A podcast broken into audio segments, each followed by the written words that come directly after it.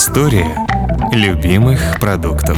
Привет, это подкаст «История любимых продуктов». Меня зовут Вика Боярская, я журналистка, блогер и создательница проекта «Домоводство 2.0» о современном быте. А я Роман Лашманов, гастожурналист и автор блога о еде и путешествиях «Вечерний Лашманов». В каждом эпизоде этого подкаста мы обсуждаем один продукт, который любим с детства или полюбили недавно. Как люди его придумали, как его готовят или выращивают, почему некоторые его обожают, а другие ненавидят. Будем разбираться. Этот подкаст мы делаем вместе с онлайн-магазином «Самокат» и студией «Норм». Пельмени, дорогие друзья, вот какая тема нашего сегодняшнего подкаста. Вика, пельмени, ты же с Урала должна все знать про пельмени. Я вообще не понимаю, почему мы до сих пор еще не записали эпизод про пельмени. Мы уже говорили про хлеб, мы уже говорили про сосиски, про все то, без чего мир не стоит, а про пельмени почему-то нет. Между прочим, без пельменей мой мир вот точно совершенно с детства никак не стоял, потому что, да, ты совершенно прав, у меня было уральское детство, и пельмени — это прям самая-самая такая вот моя еда из воспоминаний. Ну, какие же воспоминания это? Пельмени бабушка с дедушкой лепили на любой праздник. Вот это была праздничная еда всегда в нашей семье. Блюда, которые готовили вместе. В основном всю еду по гендерной социализации готовила бабушка, но к пельменям дедушка тоже подключался, потому что это было дело. Это нужно было, значит, всем усесться, гигантские противни разложить, такие доски огромные, пельменные. Нужно было сразу сразу много катать, а еще в основном-то, конечно, все праздники это зимние истории. Естественно, все это замораживалось прямо на улице, за окном, там на балконе, за форточкой, потом перекладывалось в морозилку, и еще там недельку после праздников можно было замороженные бабушкины и дедушкины пельмени из морозилки доставать, доваривать и есть. Но самое главное, вот когда я маленькая была, в чем был фан всего этого, что в одном пельмене, естественно, был молотый черный перец. Угу. Там не было никакой другой начинки. И в какой-то момент я исхитрилась этот пельмень помечать, угу. потому что нужно же было убедиться, что точно он мне не попадется. Но самое смешное, что дедушка мой заметил, что я этот пельмень помечаю, и начал половину пельменей также точно помечать. Мне попадался пару раз черный перец, в пельмени. И это признак большой удачи был. Это значило, что-то очень хорошее случится с человеком, которому попался в пельмени только молотый черный перец. Ну, у меня тоже пельмени такое совершенно детское семейное блюдо, потому что ну, садились и лепили перед Новым годом пельмени, замораживали тоже на балконе, поскольку было холодно. Даже морозилку не перекладывали, так они лежали на балконе. И просто по мере надобности вот там обед, пельмени, ужин, пельмени, пока не закончится. Кстати, ты как пельмени ешь? С юшкой или без юшки? Ну, в смысле, с бульоном. В детстве моем ели с бульоном, но я люблю без бульона. Более того, я вообще люблю жареные пельмени. Особенно нежно я люблю жареные пельмени после того, как полгода в Непале прожила.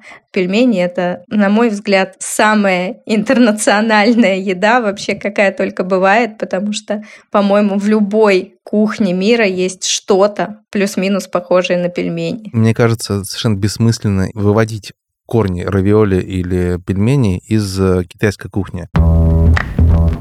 Действительно, похожие блюда есть в кухнях многих народов. В Китае, Японии и Корее это гёдза, баодзи, вантоны и шумай. В кухнях народов Средней Азии едят манты, позы, момо и чучвара. На Кавказе хинкали, а в Италии равиоли. На юге Германии в швабской кухне готовят маульташины. Большинство исследователей считают, что родина пельменей – Китай. По легенде, пельмени придумали около двух с половиной тысяч лет назад. Придворный повар слепил их в форме золотого слитка, которым тогда расплачивались Поднебесной. Со временем слиток превратился из средства оплаты в символ достатка, а пельмени стали больше, чем очередным блюдом. Но тут есть еще и такое явление, как конвергенция, когда штуки разного происхождения приходят в ходе своей эволюции к чему-то похожему. Нехитрое дело взять кусок теста, раскатать, да, и сделать из него всяких маленьких пирожков, кстати, э, как объясняли, что такое пельмени или там вареники, да, это род пирожков, только вареных. История любимых продуктов. Пельмень, по самой распространенной и самой убедительной версии, это слово коми-пермяков, да, одной из ветвей народа коми, означающее пельнянь, хлебное ухо. Удмурты, близкие родственники пермяков, они вот утверждают, что это удмурты придумали пельмени, у них там даже в Ижевске есть памятник пельменю, но, блин, он на вилке. Я не понимаю такого варварства. Особенность пельменей в том, что это блюдо холодного климата. Это способ заготовки, консервации продуктов. Принцип какой? Ты что-то слепил и тут же приготовил. Китайские пельмени, они все такие, и вантоны, и там дзяудзы. В отличие, вот ушки те же самые в русской кухне, они были с кундюбками, но ты их приготовил, Сначала обжаривали, потом в печке томили с добавлением бульона. А это ты просто берешь что-то замороженное месяц назад, кидаешь кипящую воду, и у тебя через 10 минут готов обед. А ты находишься черт знает где. Это очень удобно. Ты едешь по безлюдным уральским лесам, где там от станции почтовой до станции, там, не знаю, 40 верст. Останавливаешься день, посреди только лес. Ты разводишь костер, ставишь котелок, все, у тебя готов обед, он же ужин. И, кстати, есть такой историк пермский, Павел Корчагин. Вот он довольно серьезно подошел к вопросу, он прям вознамерился узнать, откуда на самом деле появились пельмени, где они появились. В первую очередь он обнаружил, что до начала 19 века слова «пельмени» как название блюда не было, нигде зафиксировано в книгах. Но были зафиксированы фамилии пельменев или пельменников в песцовых книгах 17 и 18 веков в переписях в строго определенном месте. Сейчас это Коми-Пермяцкий округ Пермского края. Я, может быть, ошибусь в ударениях, но меня там поправят слушатели из э, Пермского края. Кочевский и Косинский районы. И он предположил, как появились пельмени, что тогда как раз появилась дорога, ведущая через Пермский край, в Сибирь. И там вот эти были длинные перегоны. И на станциях просто вот готовили эти пельмени. Описывает там в своей статье, ее нетрудно найти в интернете что пельмени — это была домашняя еда. Она довольно долго бытовала там обширно, как домашняя еда. А во-вторых, он пытается доказать, что они возникли как раз где-то в, там, в 17 а даже, может, в 16 веке. Вот именно в этих вот двух районах Пермского края нынешнего. Но доказывает он всего лишь то, что в это время пельмени стали вот этой дорожной самой едой. Придорожные тогдашние закусочные, вот там и пельмени стали общественным питанием так вот рано, аж в 16-17 веке, представляешь? А когда они на самом деле появились, он ответа не дает, потому что ну, не сохранилось письменных свидетельств. И мне становится понятно, почему сегодня по-прежнему пельмени мне кажется, это продукт номер один в России с точки зрения замороженных полуфабрикатов. И при этом у них как раз совершенно нет репутации такого вредного полуфабриката. Да? То есть это абсолютно органичное, абсолютно естественное состояние вещества пельменя. Заморозили где-то, сварили, съели. Чуть ли не первое упоминание письменное о пельменях как блюде — это записки и замечания о Сибири Екатерины Андреевой книга вышла в 1837 году.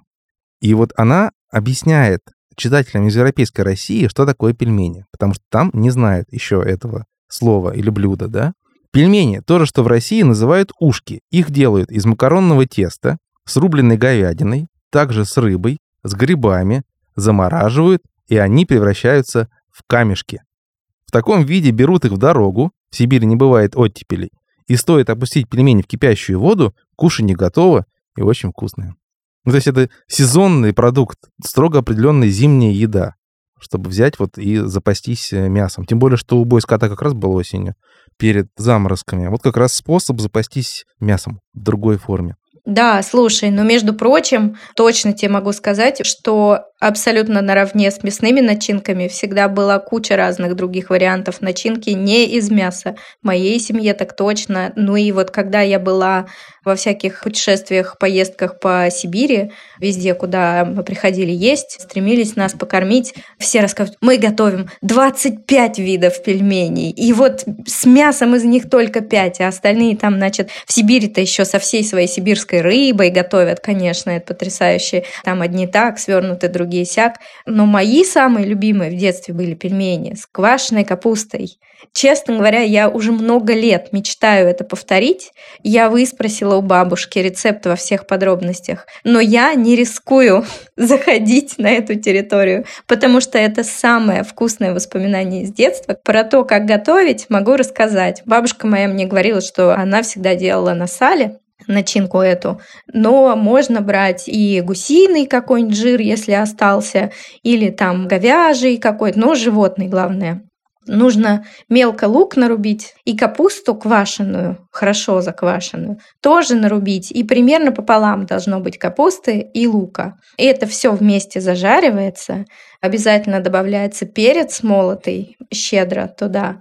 И нужно потом охладить эту начинку хорошо, чтобы весь животный жир загустел. И тогда эта начинка, она становится прям вот лепкая. Из нее можно шарики катать, так же, как из фарша, и засовывать уже внутрь пельменей. Это, конечно, что-то фантастическое. Похоже, кстати говоря, немножко на гёдза с овощами или на вот корейскую версию гёдза, в которую кимчи да. кладут, да, как раз вот этот ферментированный вкус и запах капусты ферментированный, но с кисленькой квашеной капустой и с вот этим вот прям салом. Ох, это так вкусно очень. Давай-ка поговорим с нашей гостьей про ее отношение к пельменям и пельменные рецепты выведаем тоже. А в гостях у нас сегодня Александра Жаркова, Саша предпринимательница и соосновательница маркетингового агентства Setters и проектов SE и Refill.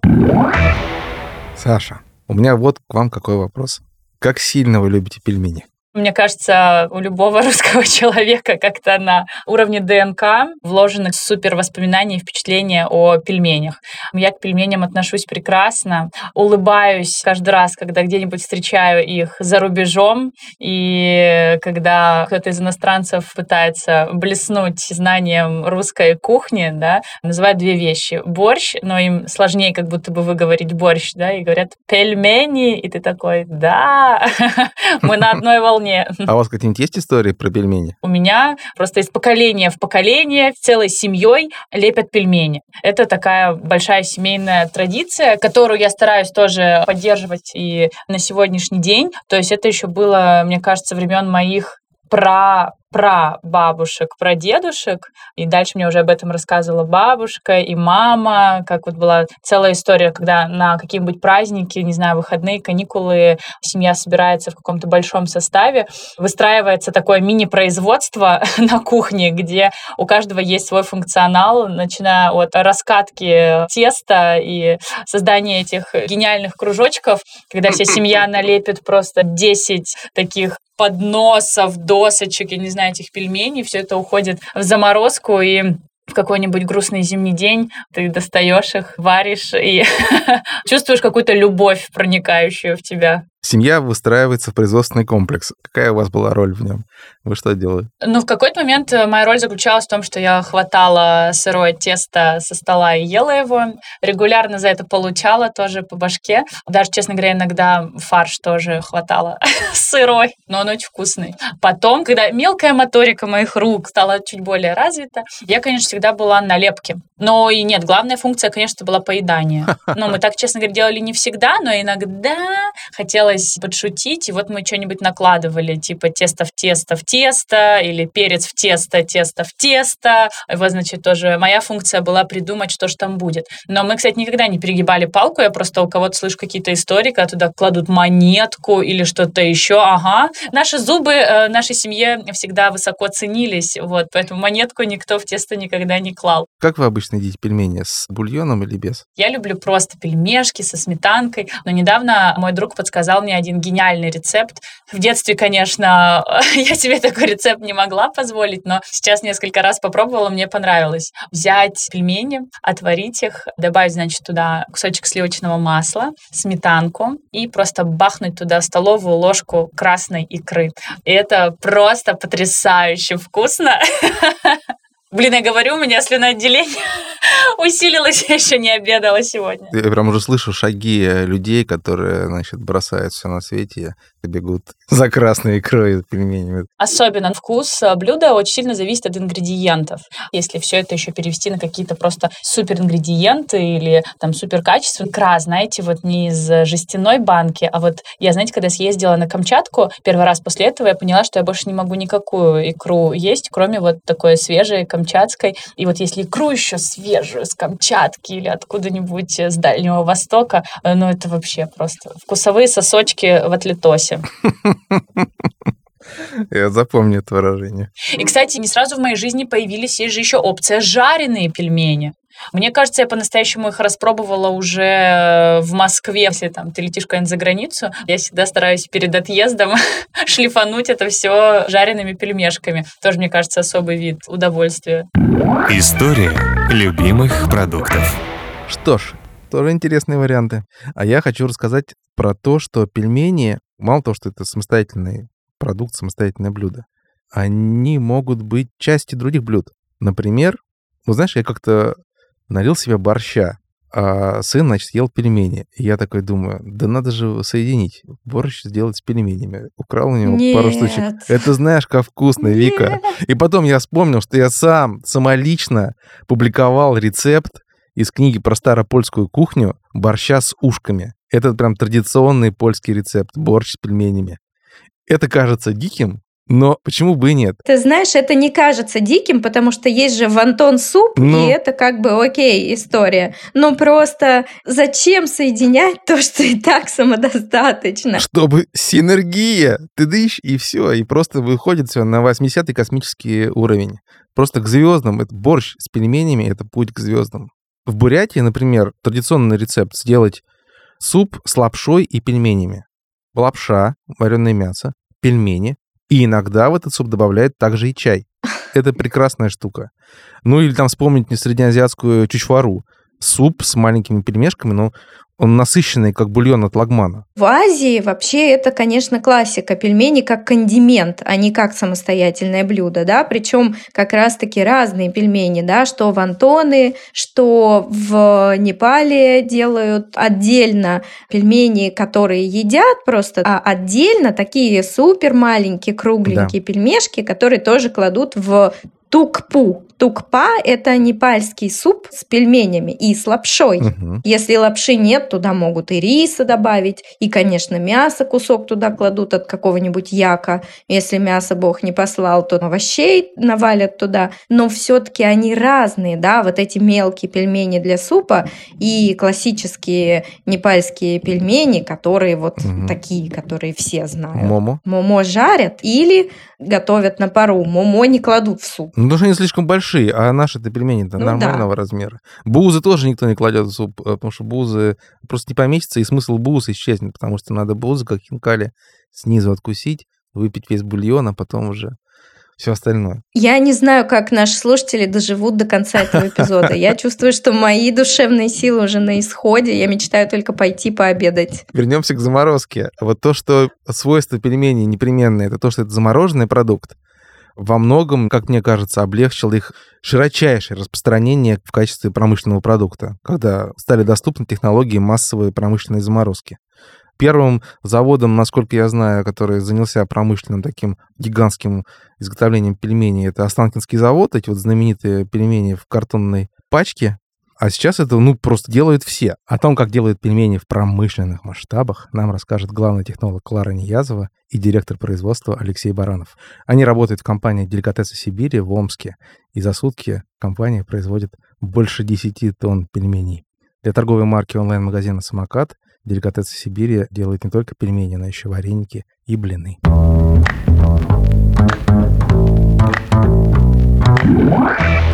Расскажите нам, пожалуйста, вот от самого начала, вот от момента, когда вы берете продукты, что происходит, какие есть этапы у этого производства, как оно устроено? Первый этап, конечно же, это приемка сырья. Оценивается сырье по качеству.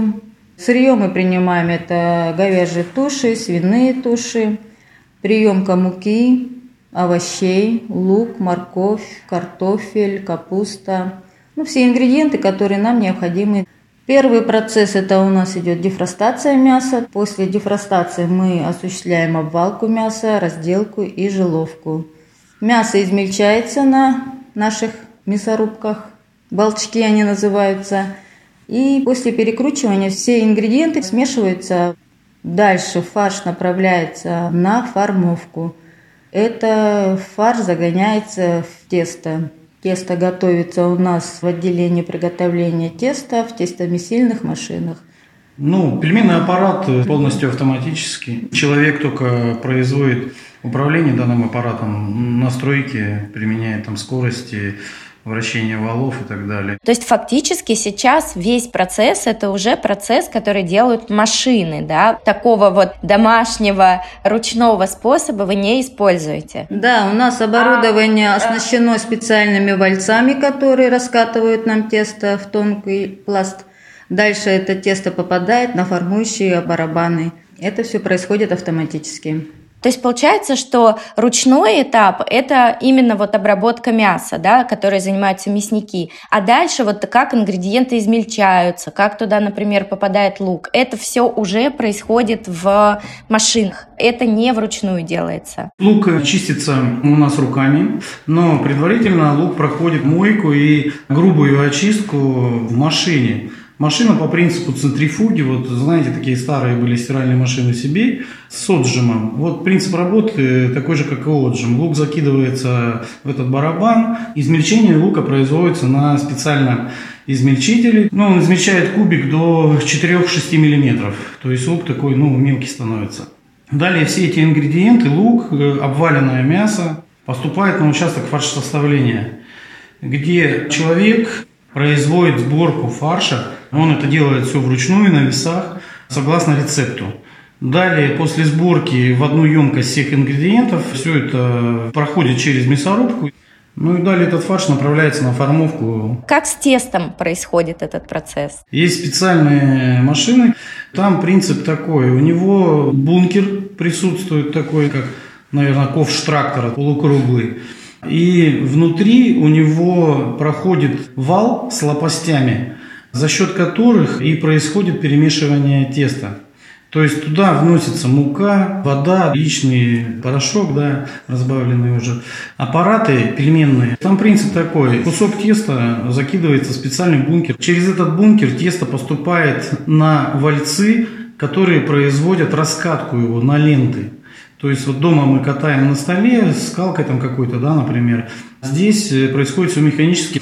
И эта полоска теста дальше по аппарату, она поступает уже непосредственно к формовочным барабанам. С одной стороны полоса теста идет и с другой стороны, то есть справа-слева идут две полосы теста. Между ними подается фарш. То есть вот эти две полосы теста и между ними фарш попадают между формовочными барабанами, которые крутятся.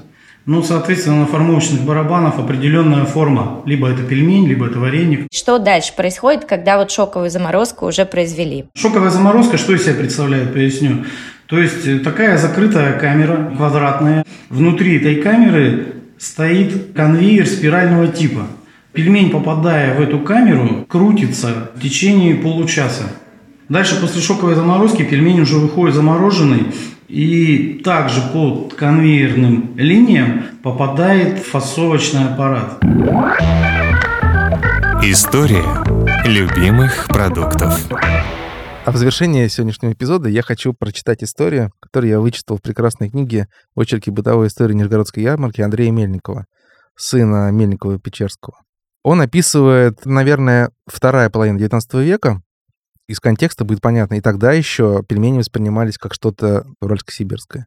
Вот он описывает с каким-то, значит, промышленником уральским. Тот говорит, да ну, все эти ваши модные рестораны ярмарочные, да, дорогие. Сейчас мы поедим с тобой нормальной настоящей еды. И повез его на пески, это такой остров напротив Нижегородской ярмарки, где на одном конце стоял жуткий запах от вяленой рыбы, которую то свозили с низовьев Волги, а на другом конце были огромные склады уральского железа. И вот там, в каком-то сарае, как аттестует Андрей Мельников, в стойле накрыли стол, и там была совершенно божественная еда, провесные булыки и прочее, прочее, и пельмени. Чудные пельмени по особому заказу, к ним рубленную петрушку, тертый швейцарский сыр для любителей, красный квасной уксус в простом пузырьке и в рыночной перечнице только что натолченный свежий перец. Пельмени. Все были на подбор мелкие, как грецкий орех, с тонким, в папиросную бумагу тестом и начинкой из свинины пополам с филейным мясом, приправленной луком, так мелко рубленной, что она представляла собой массу, похожую на тесто. Это были настоящие пельмени, какие делаются в Пермском крае в Сибири. Наложив полную тарелку пельменей, Андрей Александрович слил телячий бульон, в котором обыкновенно варятся настоящие пельмени, полил их красным уксусом, посыпал перцем и петрушкой. Пельмени с начинкой, замешанные на густых кипяченых сливках, были изумительно вкусны. Представляешь? Мелкий с грецкий орех. А вот по нынешним временам эти пельмени не такие уж и мелкие, да? Представь себе грецкий орех. Ну, в общем-то, да. Часто делают для малышей пельмени так называемые детские, Да. совсем размером с ноготь. Моя бабушка в детстве всегда говорила, что размер штука индивидуальная. Для детишек нужно, как вот у детишек, колечко между указательным Мгм. пальцем и большим. Для взрослого мужчины, как у взрослого мужчины, большая ладонь, большой пельмень полагается. Ну, а кому-то среднего размера, что-то среднего размера. Ну, начинка без свинины, это считалось деньги на ветер, конечно же. То есть сало нужно было обязательно Ну да. пожарить. Или там свинины половинку добавить в фарш, если фарш говяжий или там какой-нибудь куриный. Но, кстати, с куриным, мне кажется, никогда не делали вот в моей семье, ни разу не помню такого. Хотя в продаже видала, сейчас-то и делают и куриные, там и с индейкой начинку. И у нас бульон бабушка вот моя всегда кидала лавровый лист, черт перец, зачерпывала половником, но бульона не должно было быть много. И как раз-таки очень важна была сметана, потому что сметана всю эту историю охлаждает. Ну и уксус, конечно же, тоже, да, всегда подавали. Но у нас считалось, что уксус это только для взрослых. Мгм. Детям с уксусом пельмени не выдавали. Ну вот мне кажется, я поэтому любила с кислой капустой, потому что и без уксуса получалось кисленько. Хотя сейчас я, конечно, если такие русские пельмени ем, то я уксуса люблю щедро залить. И как раз-таки сметаны и бульончика тоже, да, добавить. Если вареные пельмени, то обязательно. Ну, если жареные, то чуть-чуть приварить их и потом на сковородку с растительным маслом. Для меня немножко диковато, да, что пельмени едят с уксусом, хотя я знаю, что это традиционное сочетание, это прям вот, ну, ну, вот одно из коренных сочетаний. Но вот я привык пельмени есть такими более плавными, что ли. Мне вот эта кислота мешает, и сметанная тоже. Мне не нравится, когда в пельменях есть кислота. Наш гость Владимир Локтионов, коммерческий директор агрокомплекса «Расторгуевский». На этом производстве в городе Новосибирске делают пельмени для торговой марки онлайн-магазина «Самокат». Давай спросим у Владимира про то, как выбирают начинку и подбирают самый оптимальный размер пельменей. Если говорить про мясное сырье, да, у нас используется четыре вида сырья. Это и свинина с говядиной, курица и баранина. Да, у нас есть отдельно там пельмешки, которые мы делаем с баранины. А различных других ингредиентов очень много. Используем меланж. На производстве ну, практически повсеместно используется яйцо куриное, но это достаточно сложный с точки зрения санитарии продукт. Он требует э, много внимания, много места, непропорционально тому, сколько его используется. Поэтому существуют предприятия, которые готовят такую смесь из яичного белка и желтка. Они берут на себя вот этот достаточно трудоемкий очень ответственный этап работы санитария с куриным яйцом. И в очень удобной форме транспортируется теперь. да, нет риска боя яйца.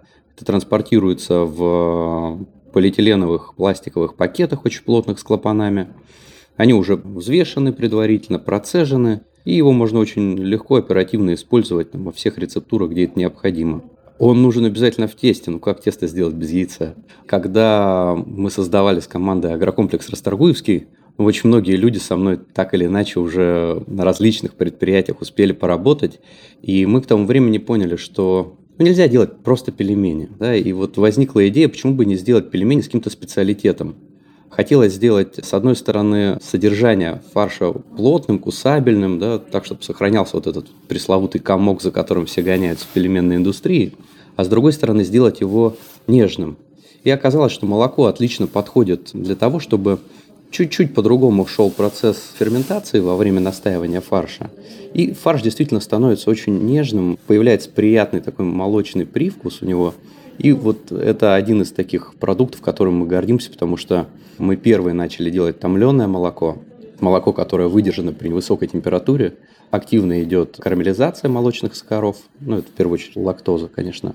Оно чуть-чуть меняет свою текстуру, оно становится более плотным, появляется приятный такой привкус, слегка сладковатый. Ну, если вы знаете вкус топленого молока, то это очень похоже. А у меня есть вот такой вопрос. Можно ли как-то определить правильный оптимальный размер пельменей? Сейчас технологически можно делать пельмени любого размера. В первую очередь мы отталкивались от того, а что за идея. Ну, вот есть у нас пельмени Илья Воевода. Ну, само название подразумевает, что есть будет мужественный мужчина. Хотелось, чтобы съел 10 пельменей и наелся. Да, поэтому, естественно, мы формировали концепцию фарша. Это должен был быть плотный, крупный комок фарша. Ну, естественно, автоматически вот мы ушли к большому размеру, 24 грамма примерно у нас он весит. Обратная ситуация, там мы задумали, а что дети любят? Да, и понятно, что детям очень сложно там в силу физиологии большой пельмешек в рот засунуть. А вся концепция же пельмени – это что? Это фарш с мясным соком внутри тестовой оболочки. И самый богатый вкусовой опыт мы получаем как раз, когда вот весь его целиком засунули в рот, желательно в сметану обмакнуть там или в маслице, и раскусили весь этот фейерверк вкуса во рту у тебя раскрылся. А детям сложно, они начинают кусать, мясной сок вытекает, они мораются. Ну и пришла идея, почему маленькие не сделать, да, вот у нас там самый маленький пельмешек сейчас в ассортименте это 6 грамм. Ну а самый популярный размер это 10-12 грамм, среднестатистический человеческий рот. Наверное, физиология здесь определяющая.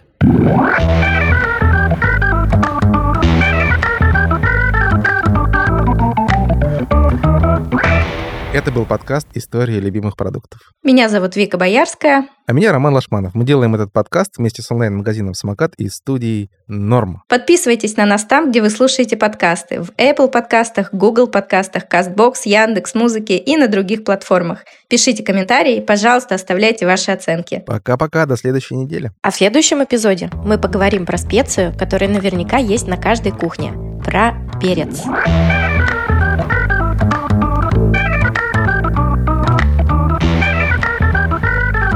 История любимых продуктов.